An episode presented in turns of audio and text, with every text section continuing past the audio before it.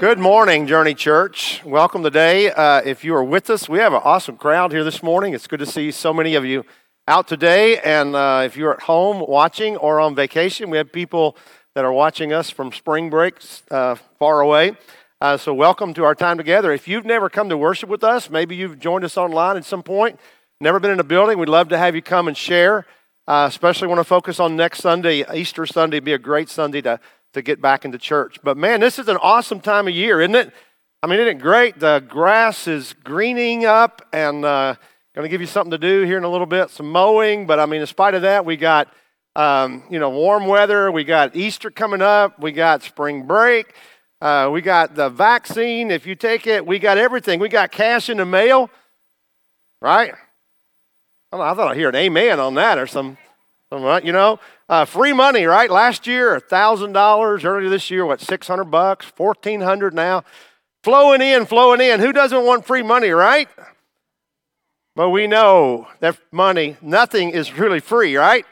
Nothing is truly free out there. A lot of people are kind of worried about handing out free money, especially for a lot of folks who haven't been impacted in a deep way by the pandemic. We'll take it, but we're concerned about that. And a lot of us are concerned. The problem is our government seems to have forgotten that they don't have any money. Right? Not like there's buckets of money out there. The money that they tend to give away so freely actually belongs to the people that they're giving it to. The people in the country, we don't have a say in that. So we're kind of concerned about that. Whether you're on the right or the left, you have a little bit concerned about all the free money that's flowing out because you're worried about how they're spending your money. But you know, I was looking this week that the national debt is $28 trillion. Now, if you never looked up to see what a trillion dollars is, you should go online and just get a visual of that. It's just hard to imagine how much money it is. Uh, if we were to pay that off today, it would be about $85,000 for every American. Are you ready to pay your part of that? Most of it's not, right? Not to worry, though, we have a plan. At the rate that we're going, we should be able to pay off this $28 trillion in about 850 years not to worry, all right? Now, you know, that sort of thing troubles us, doesn't it? You're off, some of you are off already. I've lost you because you're worried about paying the debt, right? I mean, it's easy for us to get worried about the government spending money it doesn't have, spending our money, or say, uh, but, but before we do that, we need to stop and acknowledge that many of us, if not most of us, are probably guilty of the same thing. Only the money that we're spending that isn't ours actually belongs to God. Because most Christians spend time and money as if it were actually theirs, forgetting that they have given their lives to Christ, then everything that they have, including their time, money, everything, belongs to God and is to be used for His purpose and His will and not ours. And even if you're not a Christian, let me tell you, it still all belongs to God. It all belongs to God. You know, uh, the Bible says in 1 Corinthians 10 the earth is the Lord's and everything in it. If you want to wonder, does this belong to God? Yes. You don't even have to wonder. Everything belongs to God. Why is that true? Because God made it.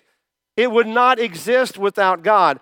Our elected officials who spend so freely can one day face accountability, maybe on election day, but every one of us are going to be held accountable by God on Judgment Day. We're going to have to give an account for our lives and how we use what God entrusted to our care. So in this series we've been in for a few weeks now, we're calling Walk the Line. And you know, walking the line has the idea of doing some things that you may not want to do. And we talked about spiritual disciplines, and we've spoken of several. Last week was evangelism, which is hard for us to do, and we don't always do it. We neglect that. And today we're going to be talking about stewardship of life. We're going to talk about using the life that God's given us and the resources that we have, our time, our money specifically, for God. To recognize that God has given every one of us great blessings. He's entrusted to every one of us certain things, and we're responsible to manage them according to His will. In fact, the Bible calls this stewardship, and we don't use that word a lot. I was trying to think how, how do we use the word steward only on an airplane? Do we use the word stewardess anymore? Steward, stewardess. We don't use that word, but, but here's another word that's the same thing. It's the word basically manager. It's a manager who administrates that which belongs to someone else. So if you were to own a business, you didn't want to be in there every day. You might hire a manager to manage it for you, and they would act in your place and they would use what you own to uh, hopefully get more money, make more money, but they can never forget that it still belongs to you. And if they forget that and they start using your money for themselves, we call that embezzlement, which is a crime, right? And a lot of owners never realize that their managers are embezzling until it gets big and then it all blows up, right? And there's a day of judgment, there's a day of uh, accountability.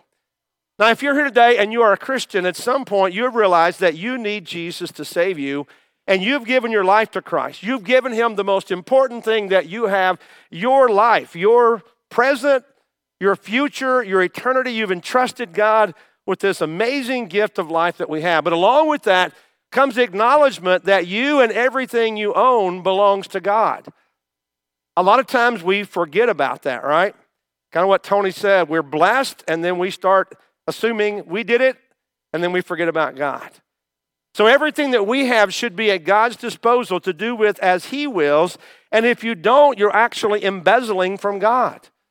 None of us would think that we're criminals, that we're guilty, but we really are embezzling from God if we don't manage what God has given to us and recognize that God owns your time, He owns your life, He owns your words, your family, your job, your home, your bank account. He owns everything. He's given that to you. And he doesn't necessarily ask you to give it all back or to give it away to anybody else. Here's the neat thing actually, God gave it to you for you to enjoy. So you're blessed because God's given you this, but never forget who it really belongs to. And we have to acknowledge his ownership and his authority over what we have. So if you're going to grow in your spiritual life, you have to acknowledge the spiritual discipline of stewardship. You have to be obedient and please God and to do that, you got to grow in the area of stewardship. Today, I want to focus on two, like I mentioned before, of the main areas of life where Christians struggle with this, and that is time and money. The, um, the clock and the dollar, the two important things in our life. You know, I've heard many years ago, and it's true, that if you want to know what's really important to someone, look at two important indicators their calendar and their bank records. I used to say checkbook, but nobody says checkbook. Nobody uses a checkbook anymore, right? So, whatever, however you look at your records, you can go online, you can see where you spend your money. That would be helpful to you sometime. If you wonder where your money went, just go look and see where it went. And you'll, you'll discover what really is important to you how you spend your time and money, because those are the two most valuable assets that we have. So, we're going to be talking about those two things. We're going to talk about the stewardship of life and begin by talking at the stewardship of time. In Ephesians chapter 2, it says, Be very careful then how you live, not as unwise, but as wise, making the most of every opportunity, because the days are evil. We live life assuming that we're never going to die. I mean, we, it's in the back of our mind, but we don't plan for that and we go through life not valuing the time that we have. And in many ways, time is more valuable than money because we will make more money, but we only have so much time. Time can make you money, but money can't make you time, can it? And God has given you every second of your life, every opportunity. And we don't value it. We really don't until we get older and, or until we get an illness. And then we start worrying about I've wasted so much time in my life. We need to value it now. Paul says that you need to make the most of every minute of your life, every opportunity. Be intentional in how we spend our time because God has given us this amazing freedom in choosing how we spend our time. And I want you to think back just for a, a, couple of days. You can't think over your whole life or the last year, but I mean, think about the last few days of your life. How have you spent your time? Have you been spending it wisely?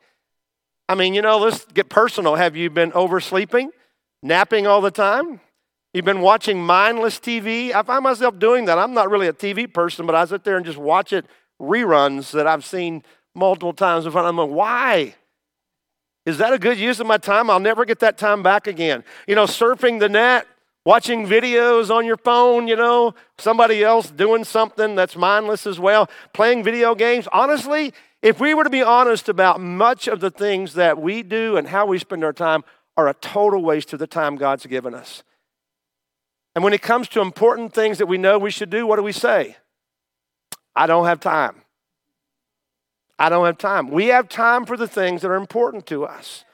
Now, maybe on the other extreme, you're the kind of person that you spent ridiculous amounts of time working, trying to amass physical, uh, material things that, like the world around us says you're supposed to do. Have you been doing that? Have you been wasting time or spending time making, trying to make money to get more and more things? Or on the other hand, have you been investing in the eternal things of God? in the important things of God, in just taking time to invest in people. You know, in the Sermon on the Mount, Jesus said that where your heart is, there your treasure will be also. And I will say that where your heart is will also determine how you spend your time. For some people, it's making money. For other people, it's pleasure, entertainment. For some, it's in sports, recreation. And for some, it's the kingdom of God. Because where your heart is can clearly be seen by how you spend your time. Let me just say this God isn't calling us, I don't believe specifically, to sit and read our Bibles all day, even though we could read our Bibles much more. It would be good for us. God knows that we have jobs. He's given you the job that you have that you may hate. God's given it to you. He's given you your schedule that is killing you. Uh, you could cut that down. He probably hadn't given you everything on your schedule, but He's given you responsibilities. But God wants you to count your moments, plan your time, be intentional about what we do. Let me ask you this Have you ever known that God has a mission for you to do, but you did not want to go do it? And again, we always use that phrase, I just don't have time to do it. Or you just don't want to do it. You know, remember Jonah in the Old Testament who was called to go to Nineveh, spend some of his time in Nineveh preaching? He didn't want to go, right? Didn't turn out so good for him. He spent a few days in the belly of a well, you know. Sometime when God says, I got a job and you don't do it, you know, you end up paying for it. But recognize that time management is a spiritual discipline. And it's a step in our spiritual growth. A lot of people think only about what they want to do with their time, and they never consider that God has a plan for them and their time, that God may have people that He wants them to be invest in, investing in. You know, many of us live with no sense of urgency and no sense of awareness that our time here may be limited, that God has a mission and a purpose, and we're missing that purpose. We're missing the purpose that God has for our life. Or maybe our time may run out before we accomplish our purpose. And you know what? I think that's okay as long as we're actually doing it, as long as we're engaged in purpose. If we spend our life doing what God's called us to do and our, our time and, and balance it well, that's okay. God will give us the end of our, allow us to, to have an ending of our, of our life and our mission. But you're not, we're not to idle our days away doing things that don't really have any value, no eternal value at all, but rather spend that God's given us, time that God's given us in ways that will make the greatest impact for eternity. How often do we think about what we are doing? How will it impact eternity? We're thinking about how it will impact our future, our financial future, or relationships, or what we enjoy, but how much of what we do will actually impact eternity? And that means that as we walk through life, we're going to seek first the kingdom and his righteousness. I mean, that's a basic rule in life seek first the kingdom of God. As we continue to trust in Him, He's going to provide us with all the things the rest of the world is so worried about accumulating. But how much time do you actually spend in the work of God? I'm not talking about in church or in your journey group or studying the Bible, but in actually doing the work of God, being the hands and feet of God, working for Him, going for Him, serving Him, you know, helping His people reaching out to lost people. Jesus said this As long as it is day, we must do the works of him who sent me. Night is coming when no one can work. We know that about our physical day, right? Now, we push it because we got lights and we can go beyond dark. But for most people, when it gets dark, work's over. And what he's saying here basically is we have a day of lifetime and then night comes when it's all over. When we die and our works that we have done are brought before the Lord. If you really want to follow Christ, if you want to grow him in him as your his disciple, you have to become disciplined in how you use your time. And all of us could all of us could improve. I got to be I could definitely improve in that. Use our time in worship in service and investing in his work. Your time doesn't belong to you. But you've been given it, and every, everything else you have belongs to God. And one day we're going to stand before God, before the judgment throne of God, and give an account of how we have used our time. And oftentimes we don't think about the significance of the time of our life until our life is gone. All right, but stewardship involves obviously more than our time, it also involves the stewardship of money the other blessing, that big blessing God's given us. In Luke chapter 16, Jesus tells a parable about a wealthy man who put a steward, he uses that word in some versions, or a manager in charge of his money only to later discover that his manager has been embezzling, and then he calls him in to give an accounting.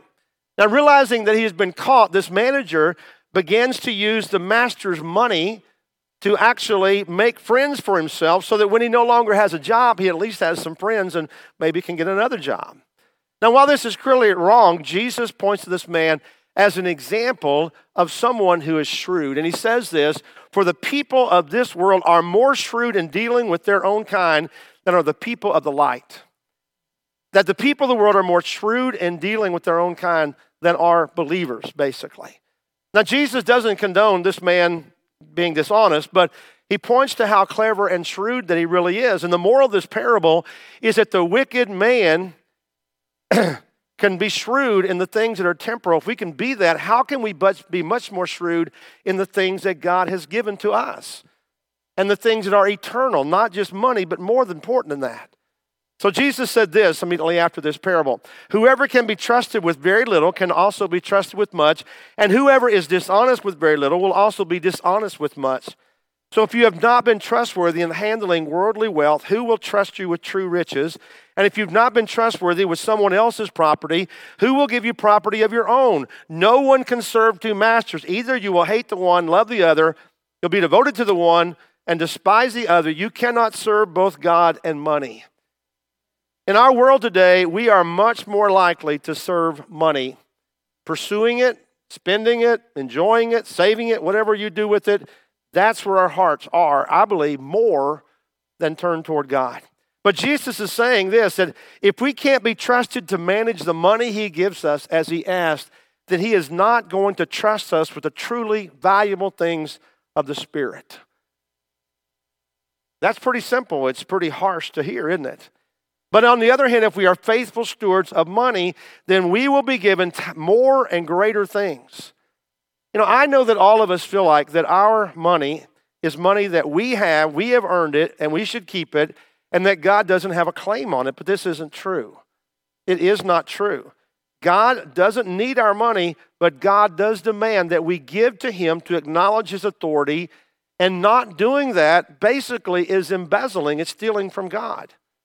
And one day we're going to give an account to God about it. That's as clear as any teaching in the Bible. I know it's not popular. I know that we ignore it, but it's, it's just there and we can't do anything about it. So, how do we think about money? How do we view that in our life? Let me give you four, four ways to think about money that maybe will help you understand how we should view it and how we should use it. First of all, money is a trust. It is a trust. God has entrusted it to our care. Who does it belong to? It doesn't belong to our boss who gave it to you. It doesn't belong to us when he gave when we earned it, but God, it belongs to God because he made everything. He gave us life, opportunity, our job, health, a car to get there. God's done that.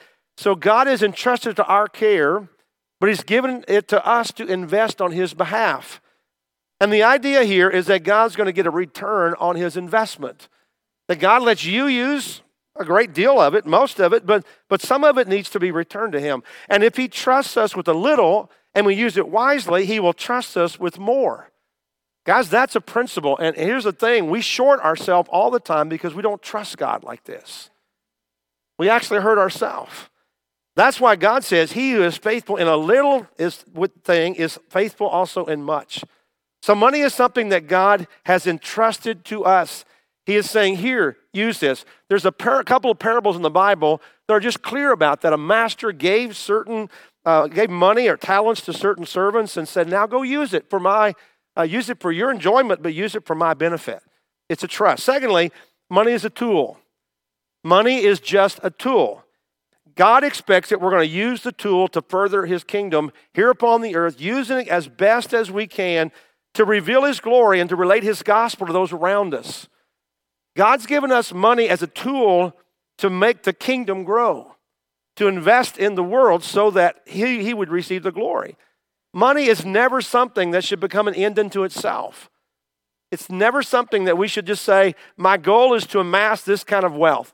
But instead, money is something, a tool that we use to accomplish a greater good. It's kind of like a rope. You know, you have a rope, and that rope doesn't have a lot of value, but you throw the rope into the water to save someone from drowning, and then it has value, right? But you couldn't have saved them without the rope. And money is like that. We ought to view it that way. It's to reach out to people who are lost, those who are struggling. It's to, it's to bless them and bring them to God. It has value, but only to the degree that it's used properly, not to the degree that it's used to further our kingdom, but God's kingdom instead. So, money is a trust, it's a tool, it's also a test. Money is a test, I believe. God oftentimes gives us something of lesser value to see if He can trust us with something of greater value. And if He can't trust us with the small thing, as something as temporary and as replenishable as money, then why should God trust us with spiritual things of greater eternal value? If God can't trust us to make good decisions with the small amount of money that we have, it stands to reason that we can't be trusted with the large amount of money that we may want. We all think if I could just win the lottery, first thing I'd do, I would tithe. You know, everybody I've ever heard of says that, you know. What I could do for God if I could win the lottery, right? But if you're not tithing or you're not giving of what you little you have, it's not likely you would tithe of that either. God says that's our human nature. That's just what we are. Money is a test. God knows how little or how much you can handle, and He blesses accordingly. That parables, I mentioned a few, those parables a few moments ago. He gave one guy one talent. He gave another guy five. He gave another guy ten or two or three, whatever the, however he divvied them out. But people had different abilities, and so he blessed them according to what they could use. Here's the thing: many people rob not only God but themselves because they're not faithful with what they have, and they struggle when they could be faithful and they could have more. The Bible teaches that. Not a health and wealth thing at all. It's just a basic principle of trusting God and being faithful. Thirdly, money is a thermometer. So it's a trust, it's a tool, it's a test, it's a thermometer. And that it takes our temper, temperature spiritually. How we spend our money reveals the truth about our spiritual lives. Jesus was very clear on his teaching on money, and he says if, if you're not investing a portion of what God has given you in the kingdom of God, you are not a faithful and growing Christian. Now that's a hard statement. After I wrote that, I looked back and I said, "Wow, that that's not that's not fun to hear, is it?" But it's true. It really is true. If you're not investing a portion of what you have, then you're not a faithful and growing Christian. Jesus said that, you know. I know that's harsh, but money is a thermometer of our spiritual life. If we don't trust God to provide for our needs and refuse to give like He commands us to give, then we really don't trust Him at all. We're not really trusting Him. How can you give your life to Christ if you're not willing to give something as simple as money? How can we say, I'm going to give you my life and my eternity, but I'm not going to trust you to help me manage my money? I mean, that's inconsistent, as you know. You can't separate the stewardship of your money from the rest of your spiritual life. There was a story in the gospel when Jesus confronted a rich man about his love for money and uh, how he loved money over God. And the rich man walked away because he didn't want trust God to provide. Because Jesus said, Why don't you give all your money away and trust God like that? And the rich man walked away because he loved money. Now, God doesn't, I think, ask us all to do that. He may ask someone, and if He does, you need to do that. But He doesn't ask us to do that. But what He says, I want you to manage it the way I tell you. But it's a choice that you have, and what we decide really reveals our heart. Now, those things are hard to hear, I, I know, but, but, but they're true. And one day we'll have to answer for how we've done, how, how obedient we've been. Time and money, things we love, things we love to control, and things that tell the story of where our heart really is.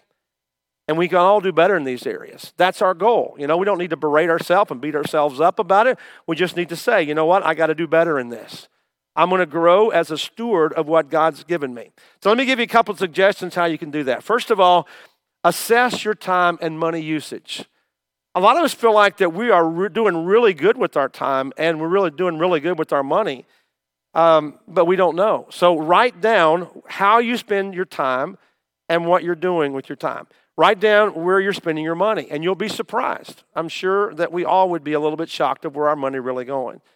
And also ask yourself, how much of what I have am I using to grow the kingdom of God, or am I using it to grow my kingdom? Am I building for me, or am I building for God? And here's the prediction I'm going to make as you assess that. If you are giving faithfully, you have enough money. You have enough money. I've never met anybody who was giving sacrificially to God who, who had money problems. I don't know why, but Maybe it's contentment. Maybe it's just the blessing thing from God. But if you're giving faithfully, you have enough money. But if you're not giving any or very little, you never have enough money. never have enough. And you can't even imagine giving some of it away because you don't have enough right now.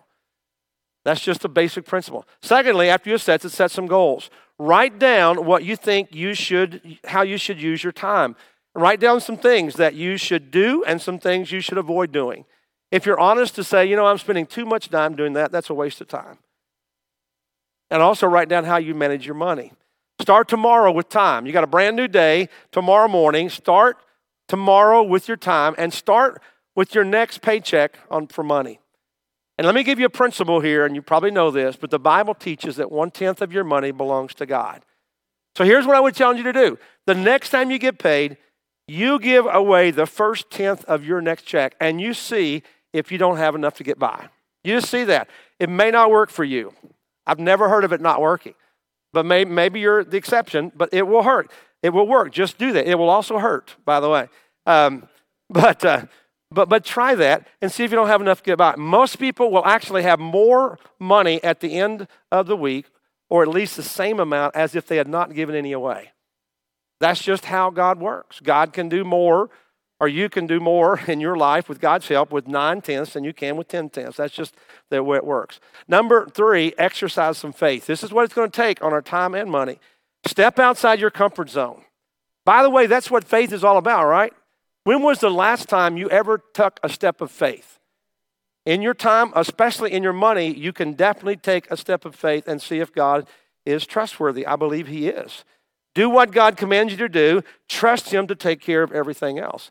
And you will find out whenever you surrender your life to Christ, you can accomplish more in a smaller amount of time than when you control it. And the same thing goes for your money as well.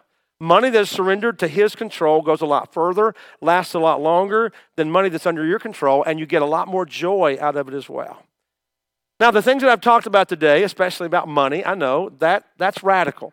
It's very disconcerting. It's annoying. It's offensive. I told him in our, our early morning meeting I was probably going to offend everybody this morning, and that's all right because I'm offended, you know, uh, by the whole thing. But the call of Jesus is a radical call. It's an offensive call. It's why everybody doesn't follow Jesus, you know, they various reasons, but this is one of them. But following Jesus is a call to total surrender. It's a call to follow him in totality, not just partially. it, it is a call to life service, not lip service. You know, we can stand before God and say, All to Jesus I surrender, except my time and my money. But everything else you can have, you know? And, and that's not honest. It really isn't. And we can't expect the world around us to believe that we're sincere and that we're, you know, honest about it when we're not practicing what we preach. And that's an important part of our witness and testimony. You know, Jesus didn't give just lip service, He gave life service. He gave everything. On the cross, He laid it all down. He left the, the, the glory of heaven for the grief and the pain and the suffering of the cross, and He surrendered all of that for us through because of love so that one day we could have eternal life. And sometimes we forget that in the middle of life and the pursuit of doing everything else that the world tells us is important. Your own time, do your own thing, more money, more things, everything else, we all buy into that. We're all guilty. but the truth is, none of that matters in the end. That one day our time is going to be over with. And all the time that we have had, when that's gone, and all the money that we have, we leave it for somebody else to fight over. Is that really smart? We use, need to use both of those for His glory. And we're here one day, and this call comes back to the parable that Jesus told about the faithful servants. And you know what He said at the end of the parable to the ones that were faithful Well done, good and faithful servant. You have been faithful over a few things. I will make you ruler over many. Enter into the joy of your master. And that's what we want to hear. But to hear that, we have to be faithful over the things in this earth. That's a tough spiritual discipline. I want to challenge you to think about it, pray about it. If you want to talk to me, we can argue about it. We won't argue about it. We'll just talk about it. But it's a, it's a hard thing for us. But I want to challenge you to think about that for your life.